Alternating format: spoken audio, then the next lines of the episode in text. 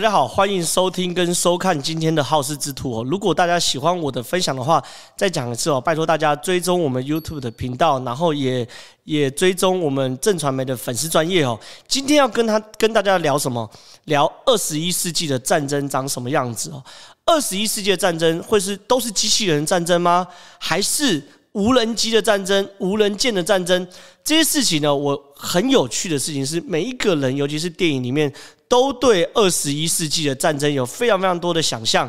可是，二十一世纪的战争，真正的战争到底长长什么样子呢？美军在最近在圣地亚哥的一次军演，告诉了我们答案。这个东西呢，是发布在美国的海军时报这边哦，在二十二号四月二十二号报道说，哦，在二十二号的报道哦，他告诉我们说，在美国美军哦，在加州圣地亚哥的美军的军港哦，举行了无人驾驶综合战役问题二十一军演哦，这个二十一指的就是二十一世纪。的的的概念，他的意思是，这个是人类哈史上第一第一个哈，完全是由所谓的有人跟无人，然后以无人为主的这个军事演习哦。那这个军演，呃，美国的透露的资讯非常非常少，原因很简单，因为它几乎已经站到人类科技的顶峰了，最顶峰的部分，所以美军在对于这个军演的透露的东西非常非常少，只有一些片段的画面跟片段的照片。那这件事情，美军少到什么程度呢？少到说，连美国当地的国会议员哦，都跟美国军方抱怨说，你什么东西都没有，可是你花了国家非常非常多的经经费哦。他怀疑美国的国军哦，有不愿意给国会监督预算行使的行为，所以你就你你就可以知道这件事情是在美军被。列为高度保密的一个军事演习。那这个军事演习，我透过非常非常多美军释出的画面哦，拼凑出大概大概的样子。那我不敢说是全貌，可是呢，至少可以让我们一窥哈。到底美国，尤其是美军，对于二十一世纪战争的想象是什么东西？第一个，我们给大家看的画面是这个画面。这画面啊，其实很清楚。如果对于军事有了解的话，它有很非常非常清楚的特征，就是它是一艘看起来是一艘军舰，可它旁边有两个就是辅助的这个辅助的翼嘛，对不对？让它在巨浪中或者大海中行驶中不要那么容易翻覆。这个呢，就是鼎鼎大名的海猎号。海猎号是美国第一艘哈。完全无人的无人舰哦，那这个海猎号是在二零一六年六月二十二号下水哦。六月二二零一六年六月二十二号下水的时候，它经开下水后开始经过一系一一系列的这个试验啊等等的。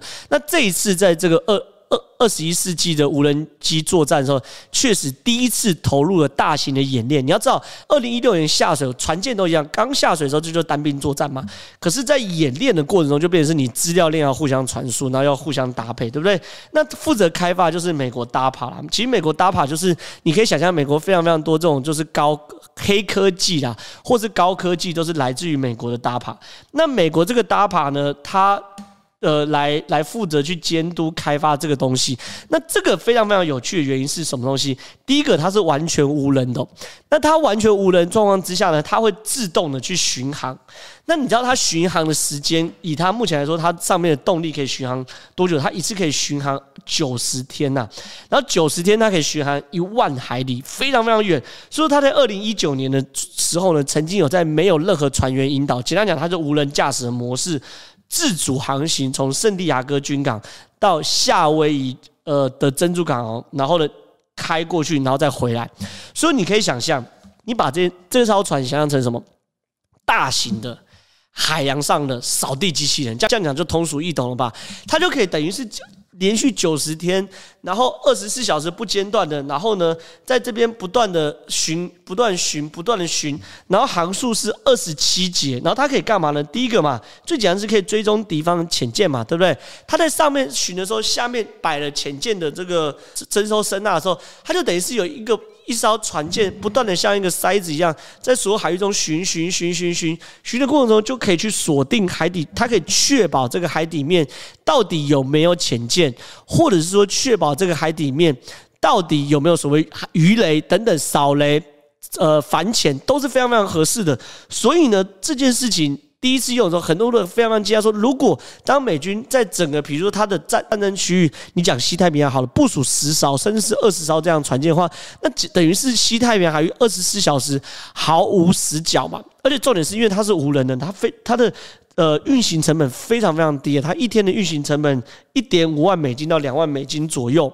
那对于一艘军舰来说，你几乎是低到不可想象的嘛。比如说像辽宁号出去一天要吃七顿饭呢，你光是饭钱就不值了嘛，对不对？所以这个是我们在这次无人军演第一个看到的东，看到的的的军舰就是所谓的海猎号。我们现在看到这个影片，是我们第二第二艘登场的主角。这个小艘的是无人舰哦，叫做阿达罗。然后呢，旁边有一艘，这个我们看到大艘的是什么？奥克兰号的沿海战斗舰哦。这边四出的画面是小艘的军舰阿达罗跟沿海战斗舰奥克兰号的互相搭配哦。你看这个奥克罗，就就就是画面中这个奥克罗，非常非常小，大概零点九一米而已，但就九十一公分不大。然后呢，重量也不大，九公斤哦。可是呢，它有什么好处呢？它第一一个，你可以看到这个小型的奥克阿达罗前面哦，它有个类似像是那种摄影机或摄影孔的画面哦。这个摄影孔画面第一件事情是哈，它可以全程的转播呃动态视频。你看这个动态视频的状况的话，很简单嘛，就是说我们好，我们虽然有些舰是可以告诉我们雷达或方位，可是有时候我们也希望看到它真实的影像长什么样子。这个阿达罗因为体积非常非常小，第一个它可以。满足全程即时转播动态视频的。第二件事情，它速度也蛮快，二十五节哦。一般军舰大概是三十节左右啦。然后呢，它可以用电力来推动，也可以用柴油来推动哦。你如果用电力跟柴油推动两边一起使用的话，它航程最高可以到三百七十公里哦。所以说，这件这个阿达罗在一般来说，我们对于这军事上想象的是什么东西呢？它假设呃，我们特种部队要要。要两栖登陆一些港口，或者说相对内陆的地方的时候，这个阿达罗是可以，因为它体积已经小到雷达是根本看不到。然后你看它外外形哦。呃，虽然美军没有公布它的数据哦，可是很多军事专家评估啊，这个外形非常具有棱角，上面可能具有反潜涂料跟反潜的折射角。简单讲，它已经小到雷达几乎看不到。那再加上它的一定程度的反潜涂料跟反潜涂装，就算雷达看到，你可能也扫描不到它任何反射折面哦。所以这个阿达罗是非常适合，就是说当美军要执行特殊任务的时候，它可以做先遣部队。慢慢的游到敌方的军港去看敌方军港的状况，甚至哦，比如说假设是中国好，他从他可以从长江河口一路往上开，一路往上开，把整个长江河口左右的布置等等都完全确定下来之后，那就知己知彼，百战百胜了嘛。这件事情是美军在这一次无人机军演让我们看到的第二个高科技哦。接下来我们现在看到这个是第三个黑科技，叫做 MANTAS T 三八无人水面舰哦。这个无人水面舰的特性是什么东西呢？它后面这个 T 三八代表是它的型号，它代表是 T 三八代表三十八英尺哦，三十八英尺大概十一公尺左右，所以其实它是具有一定的体积的。你可以看到它上面可能有类似感测器或是摄像头的部分哦。它这个东西呃是美国的一家公司叫 MANTAS，它它设计开发的。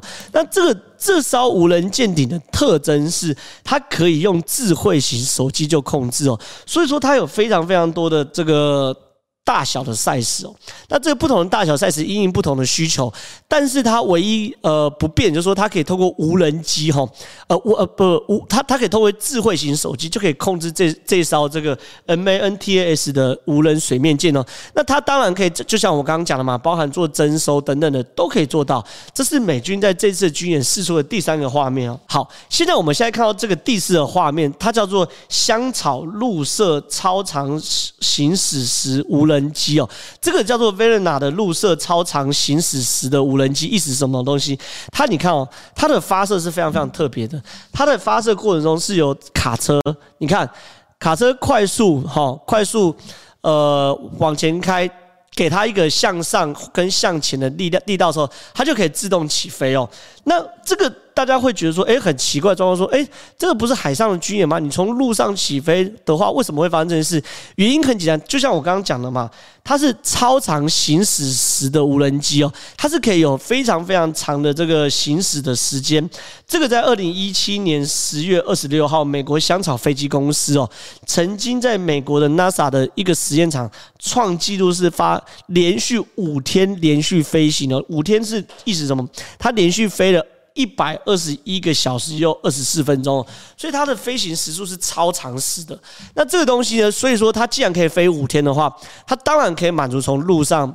起飞嘛，因为它陆上起飞后就往外海飞，外海飞之后呢，就开始在海面上去，不管是在征收啊或定位等等的。所以说这个东西是我们另外看到一个第四项是这个香草陆射超长时的这个无人机，这是第四个画面。第五个画面也非常非常珍贵。第五个画面是看起来像是这个 不懂的人以为是在这个台东的热气球展，其实这个东西确实没有错。你看到这个高空气球，那这个一开始呢是先对这个高空气球去做打气的画面哦。为什么要？做高空气球呢，很简单，因为美国陆军一直认为，他们虽然有非常多的卫星通信哦，可是卫星通讯第一个哈，它是会有死角的，很多地方卫星讯号收不到。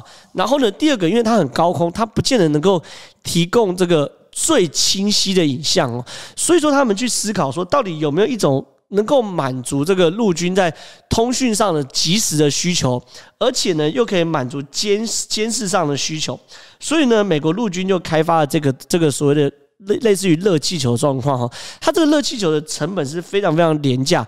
然后呢，它在充气完成之后，你可以看到它在极短时间几分钟之内充气完成之后呢，它就可以往上飘。那它上面有一定程度的动力哦，所以说它是可以控制方向的。所以它就可以当它开始升空之后呢，它会升空到六到九万英尺的空中平台。那升级到这样的空中平台之后呢，那就很简单了。所以变的是美军、陆军或海军，你在执行任务的时候，你看都会有类似。这样空中气球一个上面的一个，你看它上面摆了一个小型的卫星，对不对？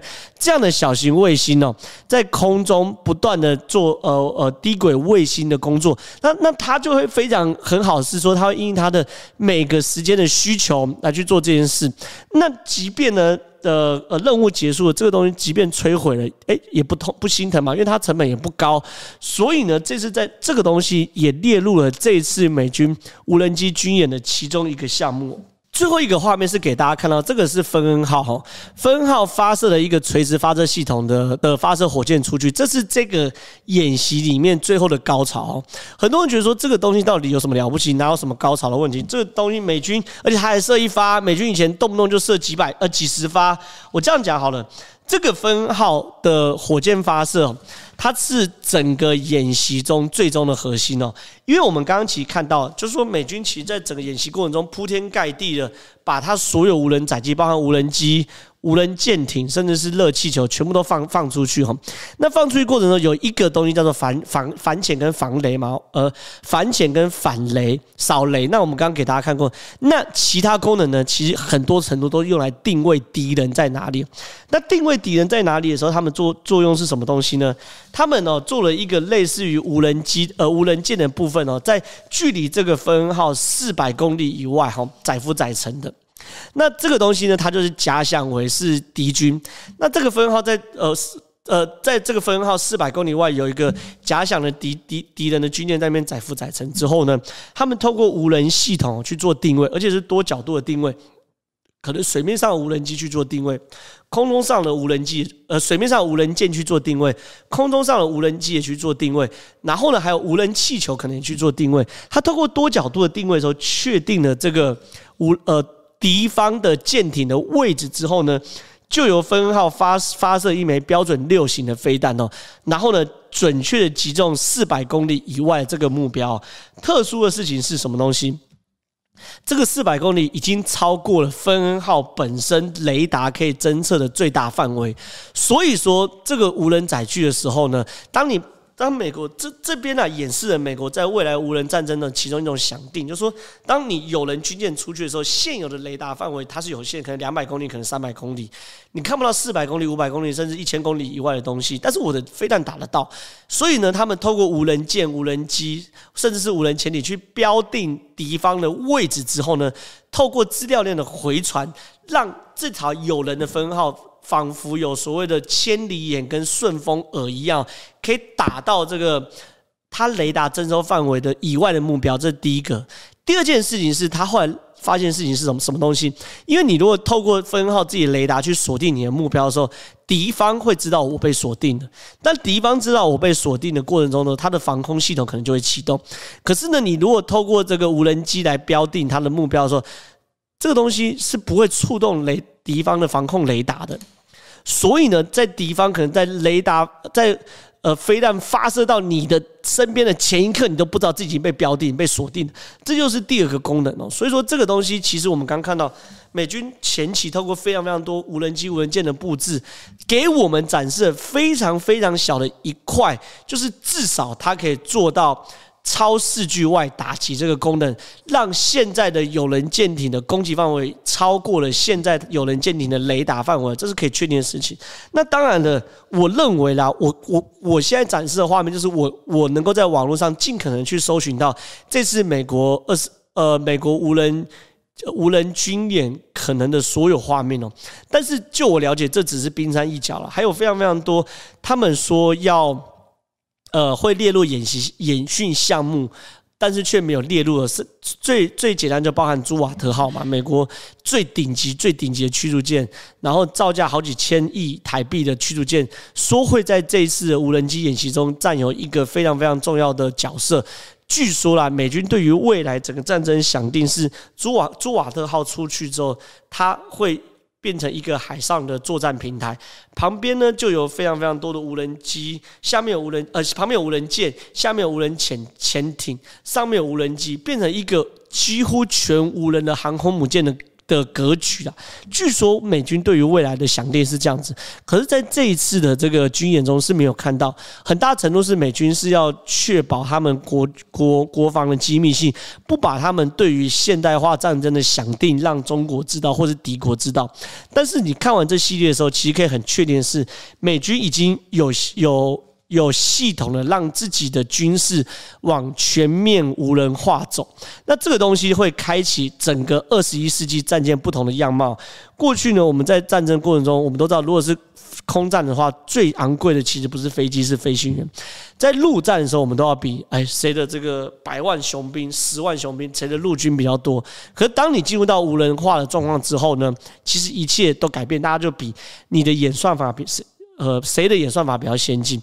谁的晶片运输运运算速度比较快？谁制造无人机、无人舰的速度、工业制造能力比较快？那这些东西就变成是从人跟人的竞争，变成国力上、科技上竞争，而科技上的决胜负就变成是一方面，美国限制中国现在呃整个国家晶片发展产业的发展；一方面，不断的把台积电、啊、Intel 拉到手里，然后跟他们军方去做合作，然后呢，借此去发展商业上甚至是军事上的应用，所以说美国其实在对于整个二十一世纪作战的想定是非常非常清晰的，他很确定知道他的对手是中国，所以在科技上给中国最大的压力跟封锁，一方面也利用美国最强的强项是科技，美国的强项并不是人多，而是科技，利用美国的强项科技打造了一支可以由。呃，百分之九十以上是由无人驾驶的部队来去对付中国的人海战术，所以美国对于未来的世界战争想象，其实在会随着它一次又一次的军演是会越来越清晰的。我也会持续帮大家追踪美军呃在下一个世代战争的想定哦，也欢迎大家如果喜欢我们好事之徒的话，持续追踪我们的部分，我会持续带给大家最新。最第一手的，不管是军事的、国际情势，甚至国内政治的所有分析，谢谢大家。